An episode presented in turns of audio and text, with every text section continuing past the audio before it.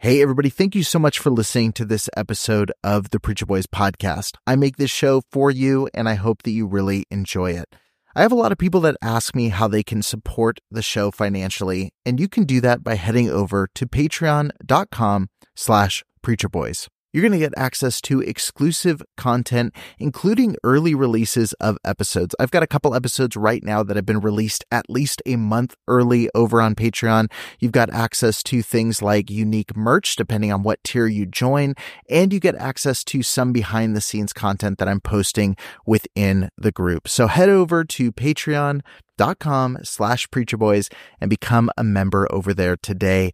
Every single supporter helps make this show a little bit more possible, especially as I continue to add additional episodes and content every single week. Thank you so much for tuning in. Let's get back to the show.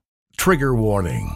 This podcast contains descriptions of various abusive situations. Listener discretion is advised. Yes, please, Lord, bring some sort of laws into place that prevents these people from thinking that they're psychiatrists, psychologists, therapists, anything, teachers. None of them have degrees in anything. No type of child psychology or uh, sociology degree, nothing to help any troubled teens except for a Bible and a power. You are listening to the Preacher Boys podcast, a podcast shedding light on decades of mental, physical, and sexual abuse within the independent fundamental Baptist movement. The testimonies shared on this podcast are told from the personal experience and perspective of the survivors. Not all legal outcomes are known or final. Any suspect is presumed innocent until proven guilty in the court of law. To find more information about the Preacher Boys podcast and upcoming documentary, visit preacher boys doc dot com or connect on Facebook, Instagram, or Twitter with the handle at PreacherBoysDoc. Now, here is your host, Eric Skwarzynski. Hey everybody, welcome back to another episode of the Preacher Boys podcast. I'm so excited to have Naomi on the show today to talk about Camp Tracy. I just had uh, Gene on the show just recently. You heard his story and got to hear uh, stuff that sounds stranger than fiction when you really get into it. And I'm really excited to get a better look at uh, Camp Tracy and what was going on there. Uh, Naomi, can you just tell me a little bit about how you got introduced to this camp? And I guess first of all, were you part of, this camp is pretty closely affiliated with the Independent Baptist movement. Were you part of that world before going? Not so much. My mother was raised Catholic. She tried a couple different churches. I actually, before I went to Camp Tracy, I spent a year at Lighthouse Christian Academy in Tallahassee. Oh, okay. Um, and that one actually wasn't nearly, I, I wouldn't even really have anything negative to say about that one. That that one was pretty strict and mm-hmm. yeah, a little bit cultish because of the, the independent fundamental Baptist stuff, mm-hmm. like the gauchos, no wearing pants and all of that. But Camp Tracy was something completely different. Camp Tracy was nothing less than criminal, mm-hmm. forced child labor, enslavement. Mm-hmm. It was disgusting, right. you know? And, uh, so uh, around what age did you go here? I was fourteen years old. Okay. fourteen to eighteen. Got I it. Just turned fourteen. Oh.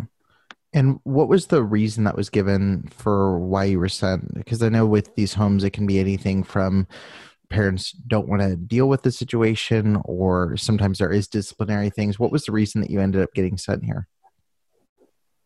Well, I love my mother to death, and I always will. As any child would love their mom and dad. No one's perfect. But my, my mother had her own share of demons when she was raised. She really just didn't know how to raise me.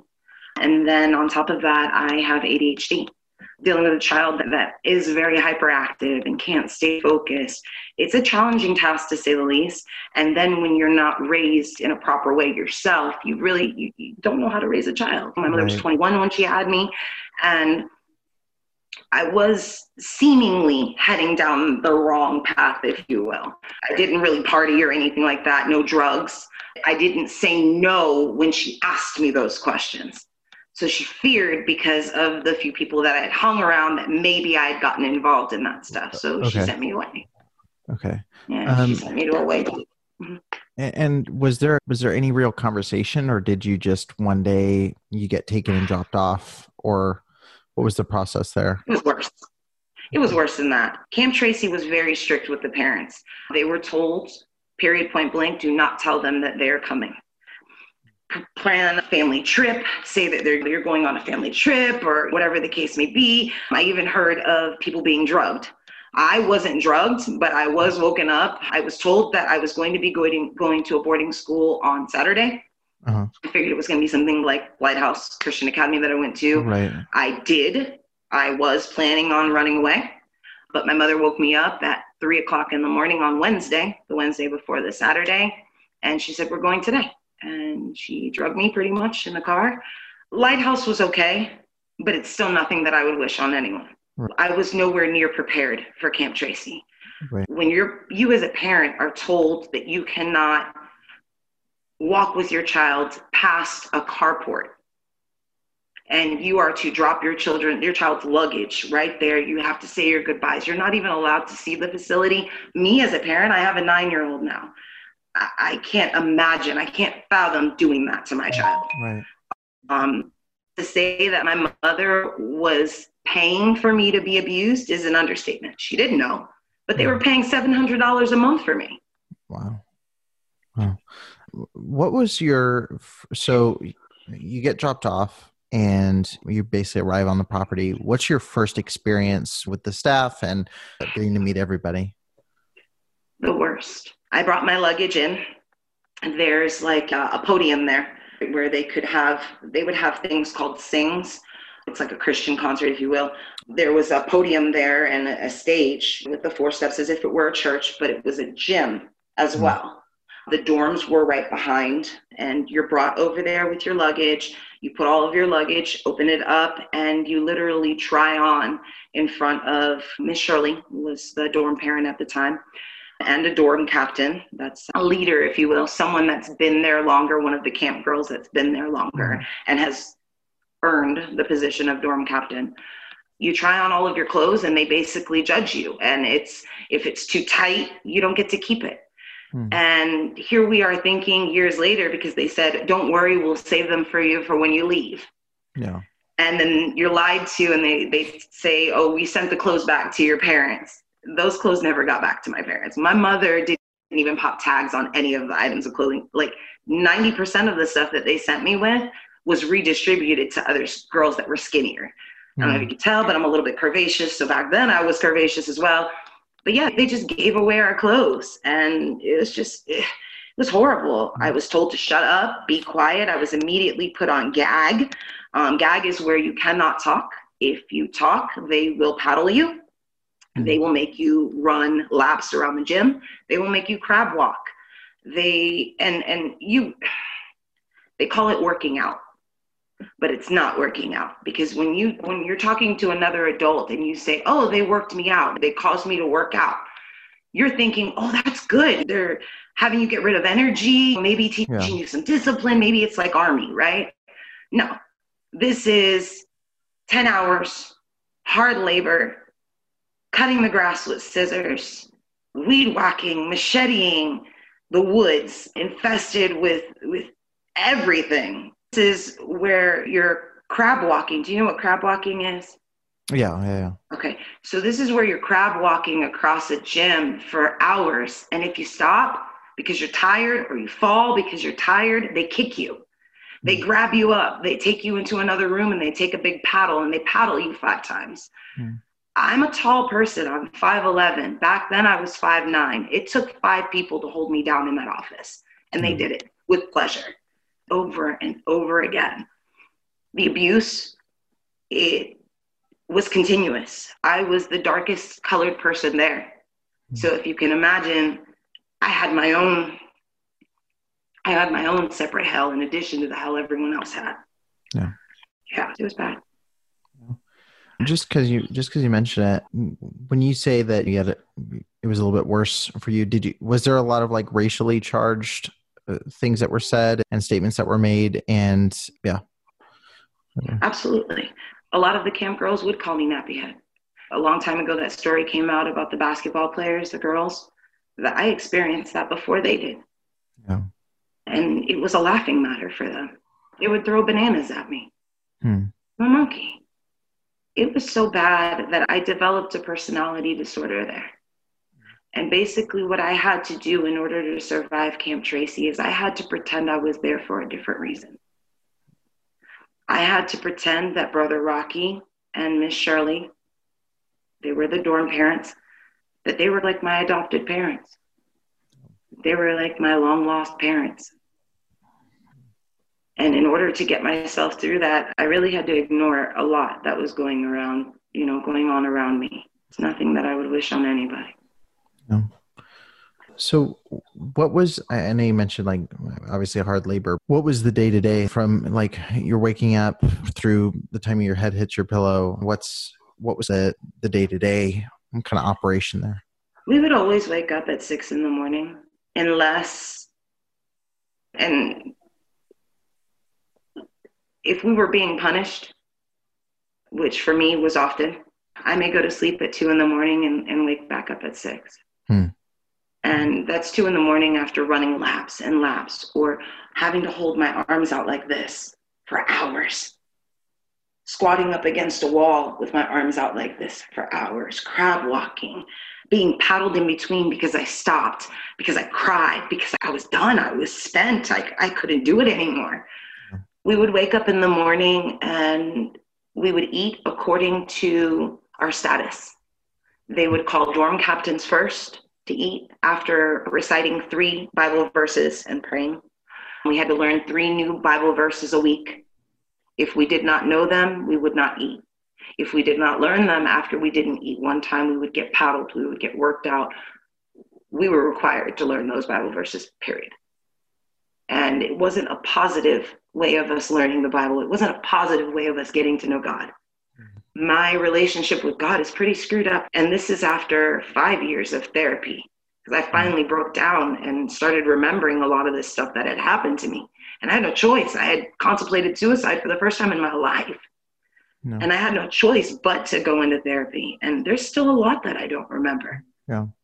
But as far as working on the farm, the boys had, even though we had a lot of physical labor, okay, as far as on the girls' side, the boys and the girls were always kept separate. Yeah. And because the boys were supposed to be, oh yeah, we had to keep our heads down. If, if a boy was around, we had to close our eyes and keep our heads down until the staff said it was okay. No. And we were never allowed to look at them. We were never allowed to talk to them, and vice versa. Um, mm. As far as the labor goes, they worked on the farm a lot. The boys did, and so did we. But we had our own side, and they had theirs. We were taught more of the female stuff, so we cooked for, for everyone, the boys. We were expected to serve them. And it was really weird because sometimes you would hear them, these are teenage boys, and we'd have our heads down as they were going past us to the chow hall to eat. And we would hear them saying, the food better be good, joking and stuff. And I'm thinking to myself, like, we're enslaved to not just the camp staff. We're enslaved as women to the boys too. And they're being raised with this mentality that it's okay. There's research in Camp Tracy. There's a lot of documented abuse. You hit on some of the, the physical labor, but there were six lawsuits, I believe, for a mix of physical and sexual abuse. How much of that, I know the labor you're aware of, but how much of the physical and sexual abuse did you see? Did you encounter other students who experience that sort of thing? Or were there stories that kind of circled around the group? Like, how did that play out?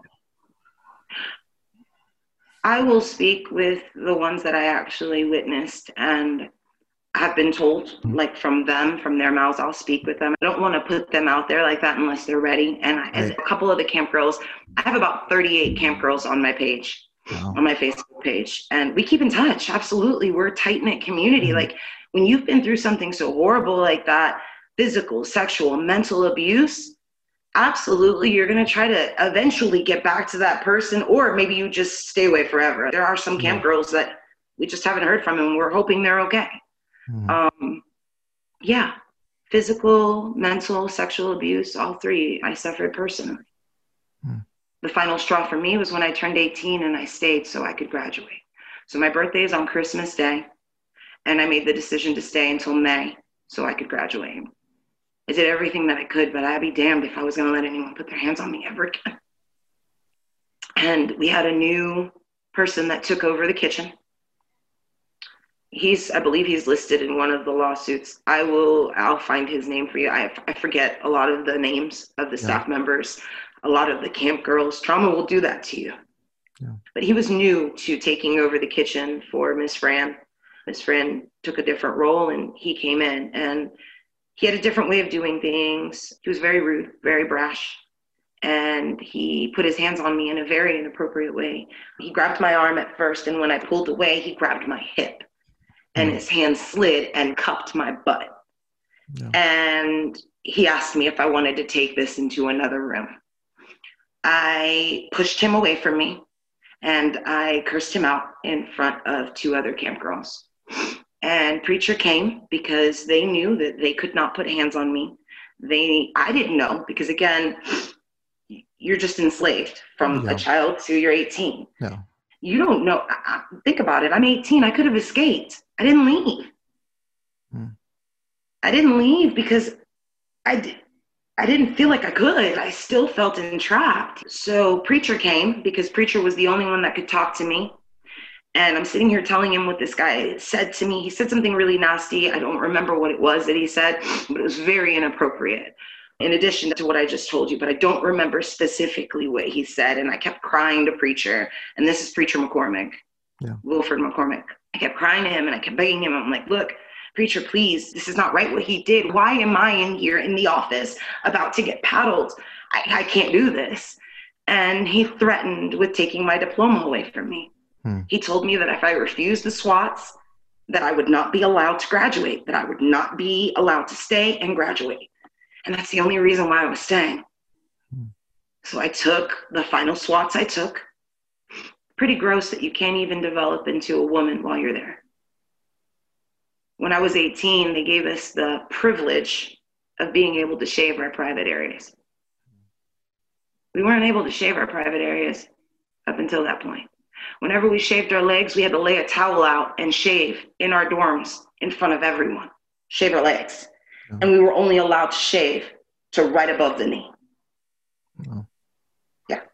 When I shaved my private area, obviously very bushy, another camp girl found out.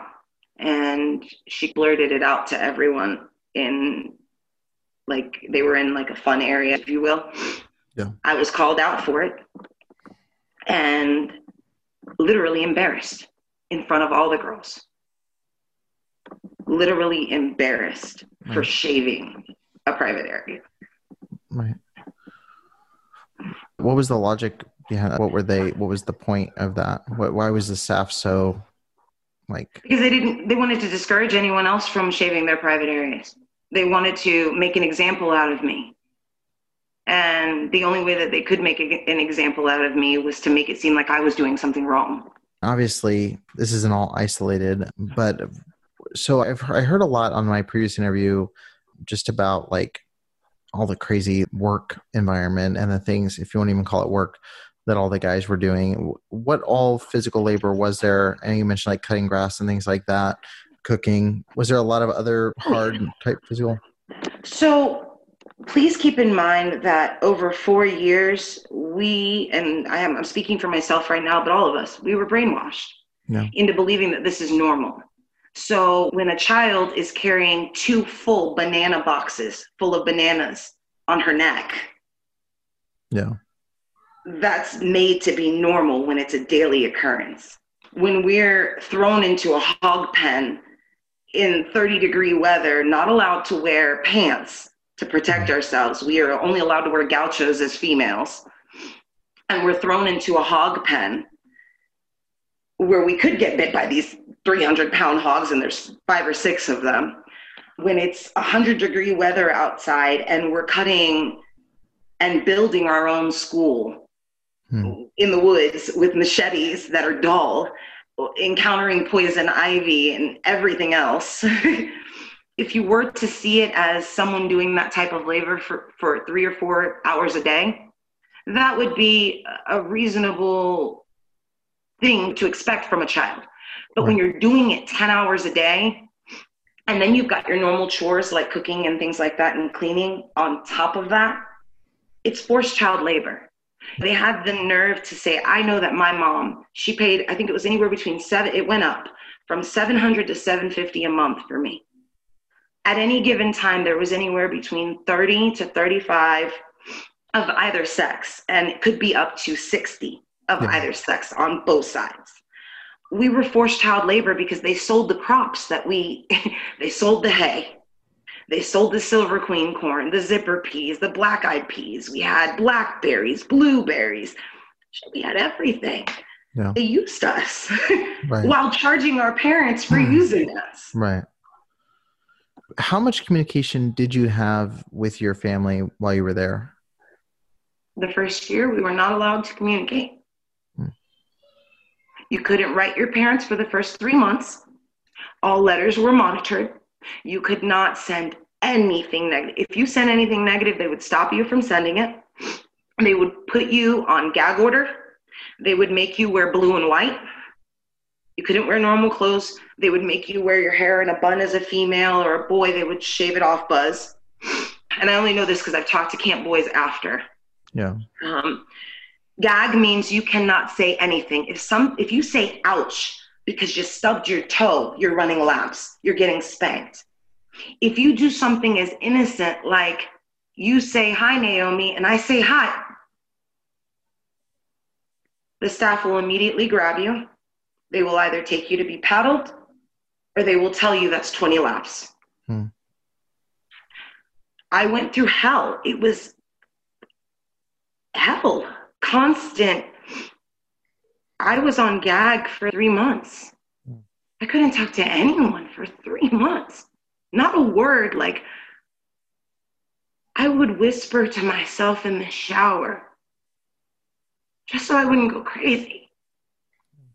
Getting to be eighteen, starting to to look at actually leaving. And did you end up, you ended up staying past that point and all the way through to get? No, I eventually was kicked out because I was refusing to let them abuse me any further. Um, um, I had someone, that, that same person, try to corner me and in the freezer. We had a walk, we had a walk-in fridge and a walk-in freezer. And quite frank, I think he was going to try to rape me. He grabbed my breasts and I took off. Um, too afraid to tell anyone anything, but I was done. And Preacher pretty much told my mom that I was getting kicked out. Yeah. No, it's just because they couldn't control me any longer. I wouldn't allow them to abuse me. My mother sent me a bus ticket home. And here I am thinking after four years, I know that I'm scared straight at this point. But listen, I wouldn't, listen, I, there is no back talking at all to my mom. There's nothing I wouldn't do to get out of there and never have to go back to a place like that. But when I got back, I said, Mom, I, I'm, I'm so happy. I'm home. I'm ready to start my life. I'm ready to go to college. I'm ready for us to rebuild our relationship. And my mother, I, I don't know what Preacher told her. My mother didn't come see me. She probably came to see me maybe three or four times in the four years that I was there. But she told me that Preacher and the staff would constantly tell her that I was doing bad. I made dorm captain four or five times. I was in top five about the same amount, if not way more than that, actually. So I don't know what the heck they said to her, but when I got back, my mom said, you have two choices. You can either find a friend to stay with or a homeless shelter. It wasn't until five years ago that I finally had the courage, with, with the help of the third therapist that I had, to confront my mom and tell her what happened. Right.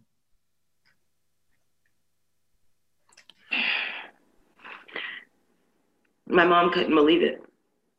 She literally couldn't believe it. At first, she told my therapist that maybe I was wrong, mistaken. She had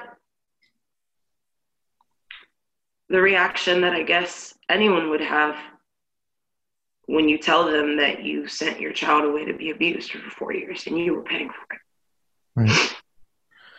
No, there's, I'm always interested in the dynamic of the parent in these situations, because on the one hand, like you just said, you don't want to reconcile the fact that you were paying for this to happen. But then also on the other side, like knowing from people I've talked to from uh, several different homes, the messaging of the home or uh, yeah, the home to your family is usually very negative. And they tell parents, expect your kids to lie, all of these different things to basically get rid of any chance of anything ever getting out. So Stepping on, I mean, obviously you mentioned therapy, but what were some things that were helpful for you as you left and tried to navigate? Because you're going from the most formative years of your life, so fourteen to eighteen, in one place, being essentially brainwashed for all of that time. And now you're expected to adapt to normal life. What was the process there, and how long did it take till you felt like you were able to start moving forward a little bit? I think I was one of the, the fortunate ones, one of the blessed ones, because before I got to Camp Tracy, I had a solid foundation. Even though my mother screamed, yelled a lot, um, I come from a Puerto Rican household. That's what they do. We're strong women. She taught me a lot. Hmm. My mom taught me a lot before I went to camp. And I think holding on to that. My grandmother is also, well, was, she retired, of course, um, a therapist and a social worker. She worked with alcoholics, drug addicts, and their family members in abusive situations. So I, my my grandmother's idea of teaching me was for me to read all those books. So I had all that head knowledge going into Camp Tracy. I think that's why I was able to put my mind in a different position. Yeah. And I think that's also why I got it the worst, because they weren't able to mentally break me. Yeah. When I left, of course, I compartmentalized everything. I had those repressed memories.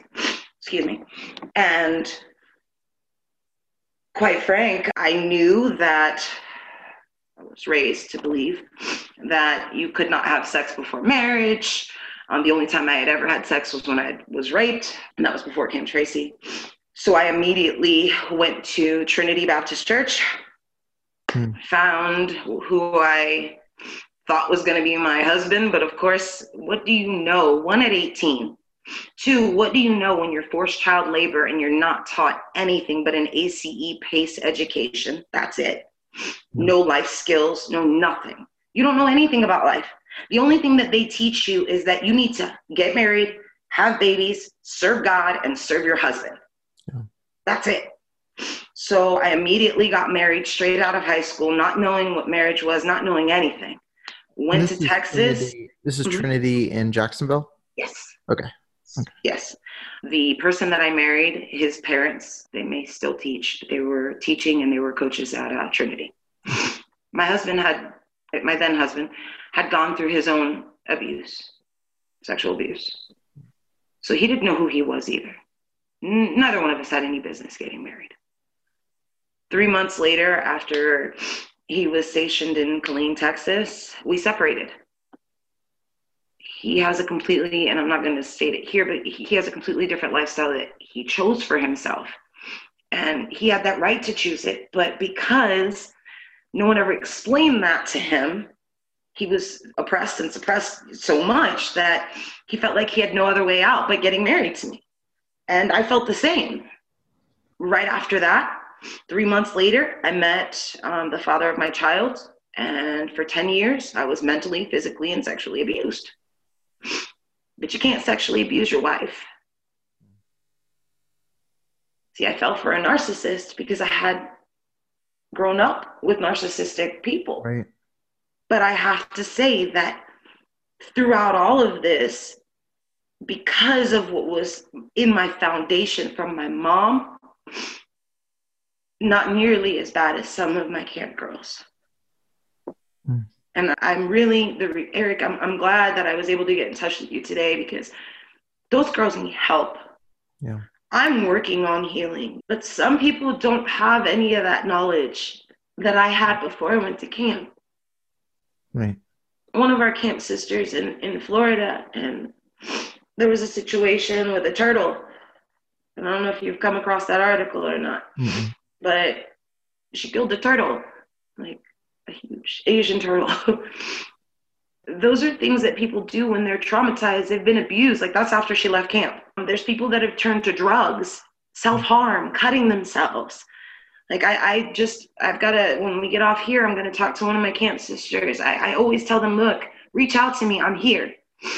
Everything you say stays with me, which is why I'm not telling you their stories. Right. But we have to get through this together. And I just hope that one day they, they'll have the courage to speak out, because Preacher, Cedric, all of them, they're just going on living their lives as if they did the greatest thing in the world. We saved so many souls for Jesus. What they did behind closed doors was anything but. I'm curious, you may have answered this a little bit, but I know that Camp Tracy closed down in two thousand thirteen after, like I said, tons of investigations and lawsuits and all kinds of legal issues. What are the whereabouts of the staff now? You just mentioned, obviously, Cedric and, and other names that have come up. So I have some of the staff members. Sorry, I didn't mean to interrupt you there. No, no, no um, I there's not all the staff members were bad, okay? Some of the staff members were genuinely there trying to help, but when they saw the mess that was there and the way that they were mind controlled as well,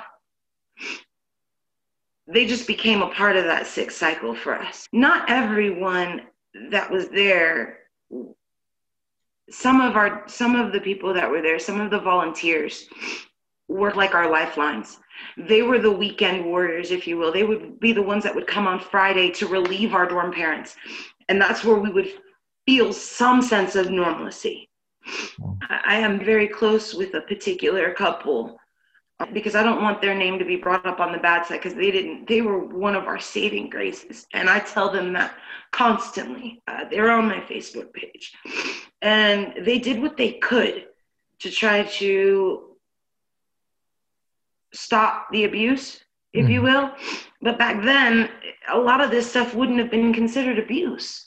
Paddling a child wouldn't have been considered an abuse, but when you paddle a child fifteen paddles a day, meaning five here, three more, five more later, that's abuse. When someone like me, I had black and blue all over my bottom. It's abuse. Mm-hmm. When a child runs away, and you're ten miles to the nearest anything.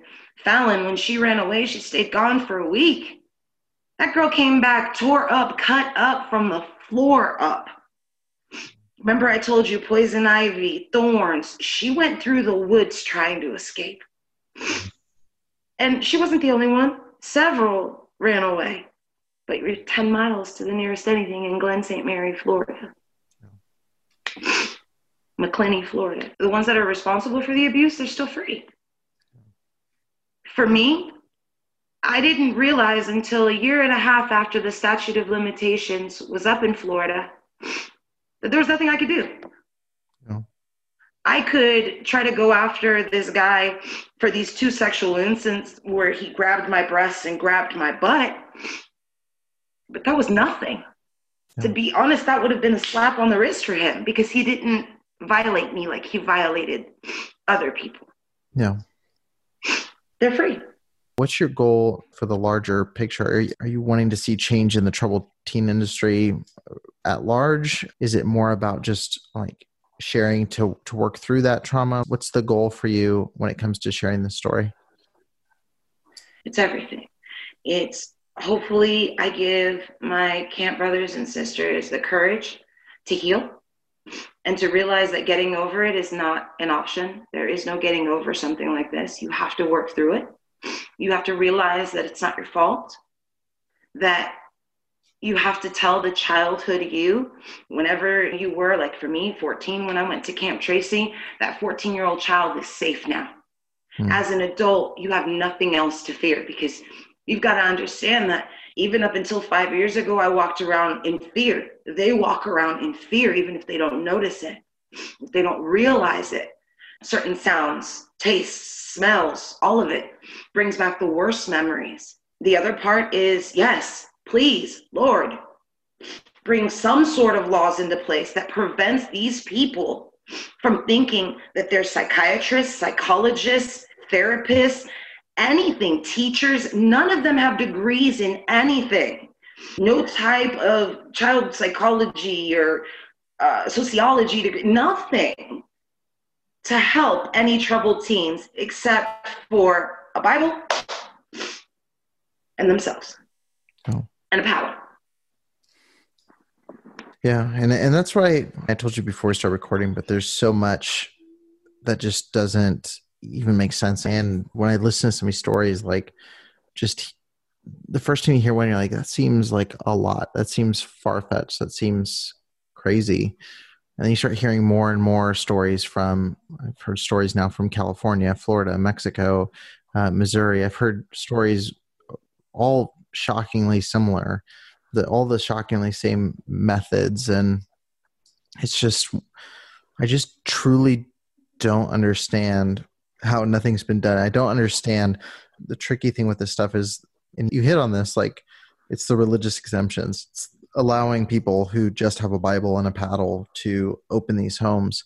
And I'm hoping through some of the attention that has been given to this stuff lately, I'm hoping that we can start seeing some real legitimate change. I, I just, to, I guess one thing I would want to ask, and I like asking this of people who have been sent to these places, but you mentioned you're a mom now, you have a child of your own.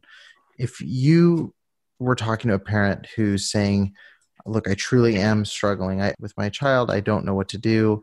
I'm thinking about sending them to one of these homes. I don't feel like I have another option. What would you say to them? And what advice would you give to them as a parent? It's really easy for me, even though I'm a parent of, I'm a parent of a nine-year-old. So we haven't hit those troubled teen years yet. And I pray to God that, that I don't, that we never do. I, I try to talk to Christian. My son's name is Christian. And I, I kind of level with him. For the longest, even with my mom, the, the parenting of the past was always, I'm here, you do what I say. But I always try to level with him here. Even though he knows that I'm the authoritative figure, I, I never approach it that way. What I would encourage other parents is try figuring out what the real problem is with your child. Because if your child's acting out, like for me, I was lost. Like the first attention that I had ever gotten from boys and from people that were claiming to be my friends were for people from people that were trying to use me. And I didn't know because I was so naive. I was so sheltered. So what my mom thought was a huge problem that had already blown up. Maybe I was already raving, doing drugs, all that. I really hadn't. I hadn't touched anything. I hadn't touched drugs. I hadn't had sex. I hadn't anything. I just was at the wrong place, wrong time. And I can say that now, but back then, if I were to even mention it, what would have happened? I don't know. Because back then it was the do what I say do, not let me guide you. Children are an open, they're, they're a clear, clean slate. They know nothing but what we put into them. And so I try to try to put, excuse me, I try to put everything positive into my son that I, that I can. And I would encourage that parent that's struggling with that teen, please, please don't send them away. Not because of what happened to me, impact changed in that child's life the most, because they're acting out either in response to what they've seen, have been through, or something that's missing. You can reach any child if you press those right buttons. It's There's one of uh, very few reasons why a child seems to go the wrong direction, if you will, in their lives. It's either because they've experienced something bad, they've been told something bad, or they just haven't been guided in the right direction. And a lot of us as parents, like speaking as a single parent, if I don't, if I don't put reminders in my calendar, I may forget to specifically dedicate. I'll see my child in passing, hi, how are you, lunchtime and, and things like that, but to specifically dedicate, hey, there's an hour that's just mommy and Christian time. It's hard for us. I used to think that my mom was so angry because of me. Maybe she didn't want me. No, her life was stressed because she was providing everything by herself. And I seemingly fell through the cracks. And I just, I never want to see another child go through that. And I, I try my best. I've run into to parents in that situation. I've talked to them. I've told them, hey, please. And then that's when they opened up to me and said, look, I'm, I'm thinking about sending them to this place in Utah or somewhere else. And I'm like, no, please don't. Listen to my story. Wait, wait. No. Yeah, it's, I think the big takeaway here is there is so much that you don't know until hindsight. And I think that there's things you said that you wish you could have communicated to your mom that you didn't know how to as a teenager. There was things that your mom didn't know that led to a lot of really harmful situations. And I think what's really great about these conversations and what, what I'm, why I'm thankful we had this conversation is that you're able to share your hindsight and it can be someone else's kind of twenty twenty. It can be that understanding. Because I that's something I struggle with when I first started hearing about these homes was maybe for some kids, maybe some kids need to go to, maybe this place does need to exist. And maybe it's, of course, people don't like it because it's rules and it's restrictions, but it goes so much deeper than that.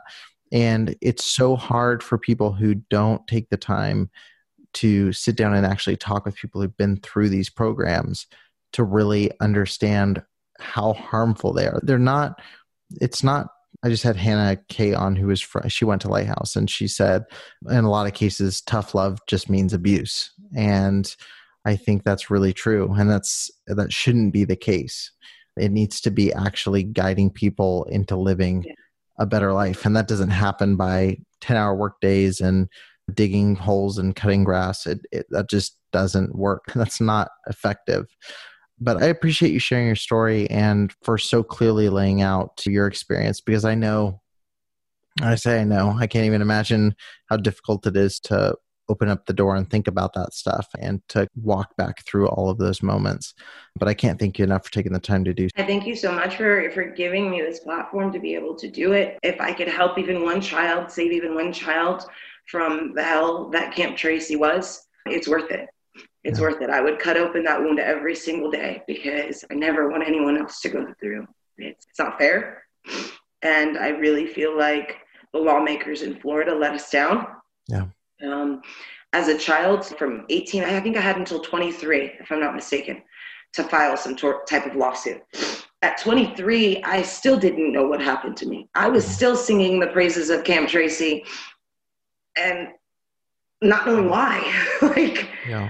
Yeah, but I, I just, I really want to thank you. Thank you for, for bringing me on. And please, if there's anything else that I can do to help, don't hesitate. Thank you for listening to the Preacher Boys podcast. If you appreciated the content on the show, please leave a review on iTunes, and don't forget to connect with us on Facebook, Instagram, or Twitter with the handle at PreacherBoysDoc. Additional information can always be found on Preacher Boys Doc dot com. Save big on brunch for mom, all in the Kroger app. Get sixteen-ounce packs of flavorful Angus ninety percent lean ground sirloin for four ninety-nine each with a digital coupon. Then buy two, get two free on twelve packs of delicious Coca-Cola, Pepsi, or seven up, all with your card. Shop these deals at your local Kroger today, or tap the screen now to download the Kroger app to save big today. Kroger, fresh for everyone.